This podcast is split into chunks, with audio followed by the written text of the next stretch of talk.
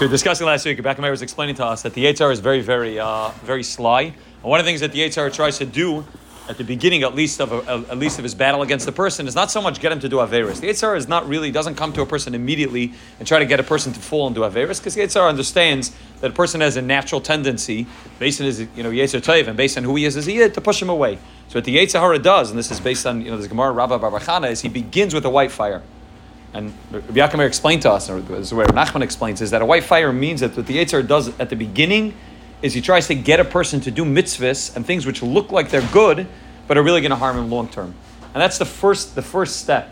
His first line in his offense against a person is he tries to get a person to do too much good or to do good in a way which is going to bring him down in the long term. And the mela, once a person then falls, it's a you know we said last time, but the Yitzhar does. The Yitzhar sees a person going, it sees a person moving, and sees a person making strides. What the Yitzhar does, instead of trying to stop the person, which is very difficult, a person's on an uphill, you know, up he's headed uphill. It's the beginning of Elul. A person's doing well. The Yitzhar says, "Listen, if I get in the guy's way and try to stop him, it's very difficult because the guy's the guy's on fire. He's ready. So instead, what the Yitzhar does, instead of trying to extinguish the fire, he does the opposite. He turns the fire up, and by turning the fire up, he makes the fire so intense." That automatically the person just burns out and loses his capability to go weiter. And then two weeks into Elul, he falls flat on his face, and the Yitzhar says, "Okay, now that you're flat, flat on your face, now now let's talk. You know, now let's talk tachlis. Now let's talk for real. What I really came here for, which is you know the ultimate to get a person down. So that's that's you know just." What Rabbi Yaakov is telling us is we have to be so careful and so conscious of this Yitzhar because it specifically attacks a person when a person begins doing well.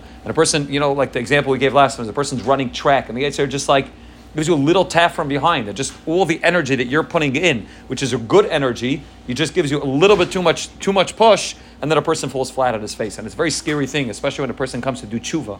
The reason why many of us have anxiety and tension when it comes to Elul and tshuva is because you know part of it is it's, it's that Yetzirah inside of us which says, okay, do tshuva, but then he just ramps up the you know the fire of tshuva in a way which it gives us such a such a pachad from tshuva in a way that's not healthy, and then it makes it so difficult to do. And I was telling, I was telling, I think I was telling you last time that one of the reasons why we have so many of our traumas are so deep is because the traumas that we have and the things that we've heard from when we were younger come from the people that we value the most.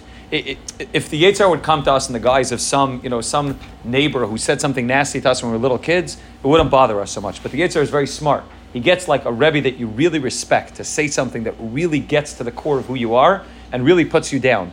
And now, anytime that a person tries to go and a person tries to do well, you hear that voice of the Rebbe saying to you, "You're never going to succeed, or you're never going to be good enough." Right? Somebody told me last week, you know, he can't look, he can't look at look at the words of look at the words of of, of a sefer b'chlal. He can't look at the words of Aleph Beis because he remembers that when he was learning Aleph Beis with his father, his father screaming at him that you're you're so stupid and you're dumb and you're never going to succeed. So the reason why the Yetzirah gets his father to say this opposed to anybody else is because this is all the from Yetzirah. The Yetzirah now says, but your father, somebody you respect, somebody who you look up to, or you Rosh Yeshiva or you Meshgiach, somebody who you put on a pedestal, and the Yetzirah makes the pedestal even larger than it should be, said this and that to you, and therefore you it plays in your head again and again and again. You can't get out of that place, right? You know, for example, Nachman talks about the fact that the Zohar HaKadosh says that when a person's paikim bebris, you can't do any tshuva. Right? That's what the Zohar HaKadosh says, and there's a lot, a lot of discussion exactly what the Zera, what the Zera says. But Rav Nachman says that's part of the Nisayin of the Yetzirah. The Yetzirah wants you to say, if the Zohar HaKadosh, who's the, Shimon Bar Yochai, who knows more than anybody else what Pagama Bris looks like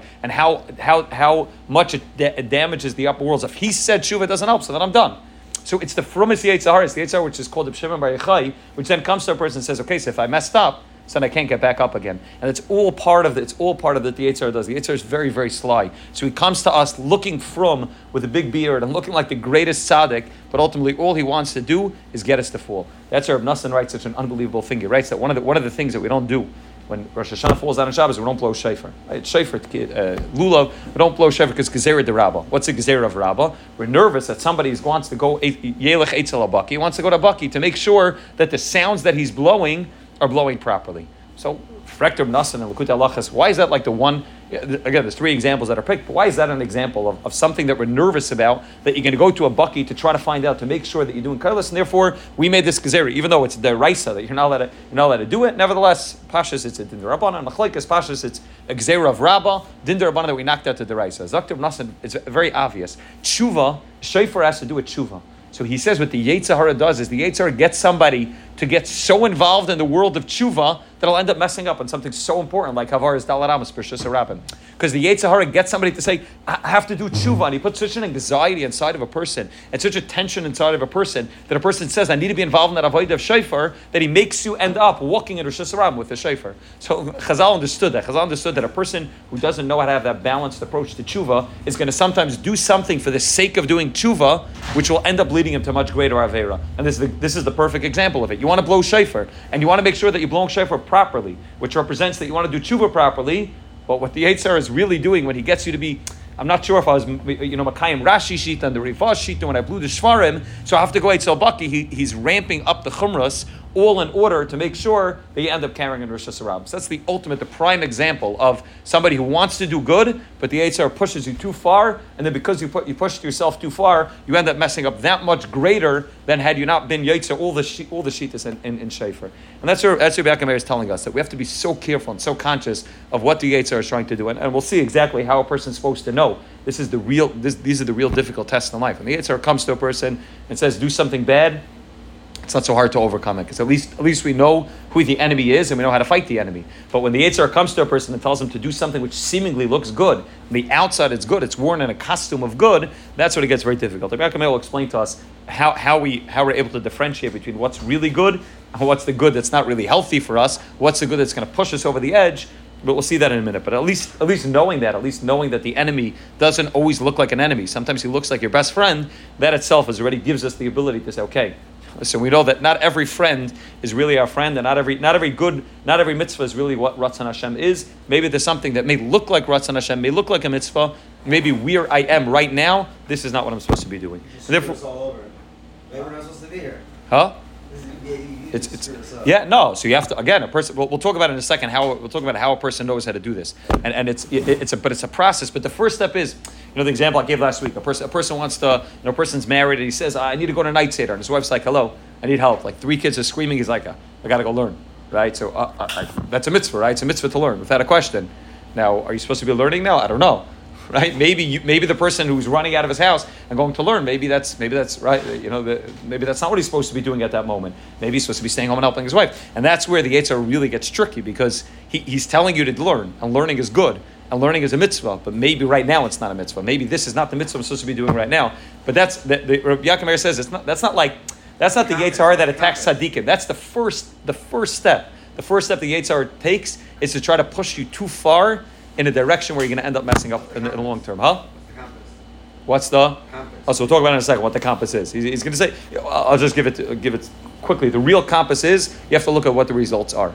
It's the easiest way to figure out if something's good or not good is see what the results are, right? Sometimes, you know, I talking to a Rebbe of mine recently. Sometimes it's tzaddikim, especially nowadays, it's tzaddikim that pop up right, every once in a while. A new big tzaddik, and everyone's, you know, videos have been going around on YouTube, and everyone's running to Eretz or wherever the person is, and everyone's going to you have to just see, okay, the person looks like a tzaddik, he seems like a tzaddik, he seems like a talmud what, what, what, are the results? What's coming out of it? What are, who, who are his talmidim? Who are the people hanging around him? A lot of times you're able to see who a person is based on the results of what the person's producing. And in your own life as well, if you want, you want to know what the compass is, okay, this looks like it's good, but where's it getting me? How do I feel after I do that? Do I feel now closer to Hashem? Or do I feel further from Hashem? Do I now feel, you know, the, the, uh, Rabbi Imam was talking about, he said, a person wants to know if, if, if they, if they daven the good Shemana Esrei, if they, if they put in a proper tefillah, the best way to do it is when you back up by Isa Shalom, do you now love more, do you now love the guy next to you more?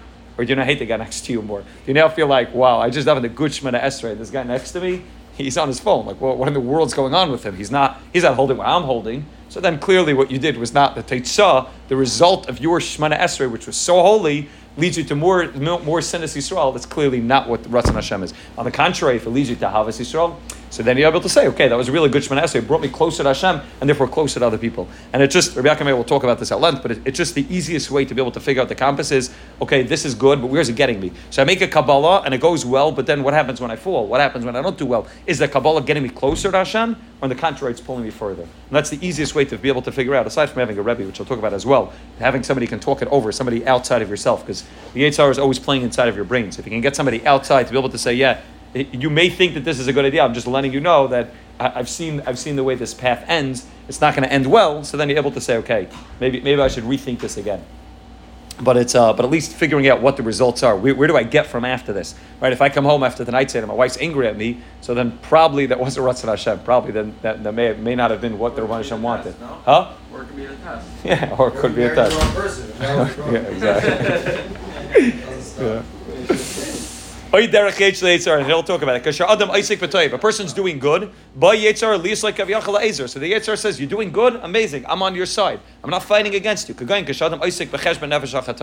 person sits at the beginning of Elul and says, You know what? I want to fix myself up. I want to do tshuva. I want to make a cheshbon nefesh.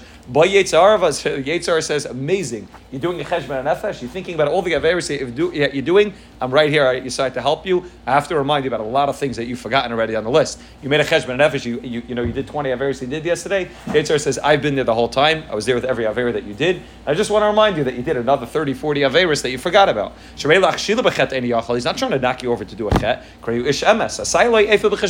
All I'm trying to do is help you in your cheshbon. The Agdal is Chatav. And the Yitzhar says, Do you understand what it means to think something wrong when you're davening Shemana Esrei?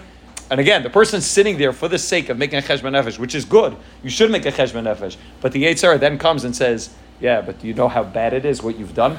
You know how bad it is to have one bad machshava when you're davening Shemana Esrei, standing before the Melech Malchem Lachem, standing before the King of all Kings, and you're thinking about business in the middle of the middle of Shemana Esrei. Do you know how terrible that is? And, he pushes it up a little bit more, and he, and he digs into you a little bit more, and a little bit more, and a little bit more and then you just end up depressed after you finish your cheshbon nefesh, you never make another cheshbon nefesh again, and the whole thing falls falls to the wayside. The agdal loves chatav. He tries to just ramp up all your chatam. But even the so then you're stuck in a place where you can never get out. And you end up being depressed. Bishel bidei Yitzhahara lasses bekatayv be'enav. And now you're already caught in the Yitzhahara's trap. Now he got you already because now you already feel depressed, and now you already feel down, and then you feel good about yourself. So he says, okay now I have the ability to really knock you down. Right? We spoke this out before. The Baal Tanya writes in, in, in I think it's maybe Perchafei, Perchavav, the Baal Tanya writes that what happens, what the Yitzhar does is very, very sly. So he'll come to a person, and a person's in the middle of work. And a person then will pop into his head, he'll have charata, he'll have regret about the fact that he didn't have a good Shemana Esrei that morning. So in his head, the guy will think that's that's amazing. Wow, I'm so holy here. I'm in the middle of working. It's three in the afternoon, and I'm, I'm you know I'm, I'm having charata. I'm really having, uh, I'm feeling bad about the fact that I didn't daven shachar on time today, or I davened, I didn't daven shemana esrei properly. I'm having charata. So he thinks he's a tzaddik. Zakta Tanya, you're not such a big tzaddik that in the middle of two o'clock in the afternoon, suddenly you have a thought of the eight hours putting, putting a thought of, of tshuva into your head.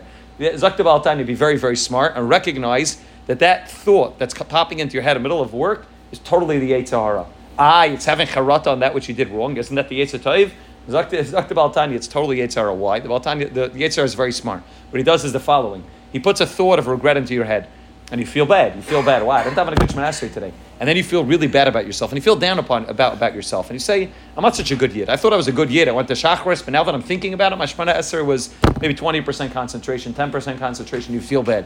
And then five seconds later, or five minutes later, the Eitzahara sends a gorgeous girl into your office. And maybe 20 minutes ago, you thought that you were a good Jew and you thought that you were proper and you, you would set up the proper boundaries. But now you already have charat about the fact that you didn't daven a good Shemana Esrei. Now you feel terrible about yourself. You say, I'm not such a good Jew anyways, so who really cares? And then right away you say, if I'm not a good Jew anyways, so then it doesn't really make a difference what I do in the next five minutes. And then you end up messing up in the next five minutes. So Zakta Baal Tanya, the whole thing's the Yetzirah. So the, the first thought that pops into your head, you think, it sounds good, it looks good.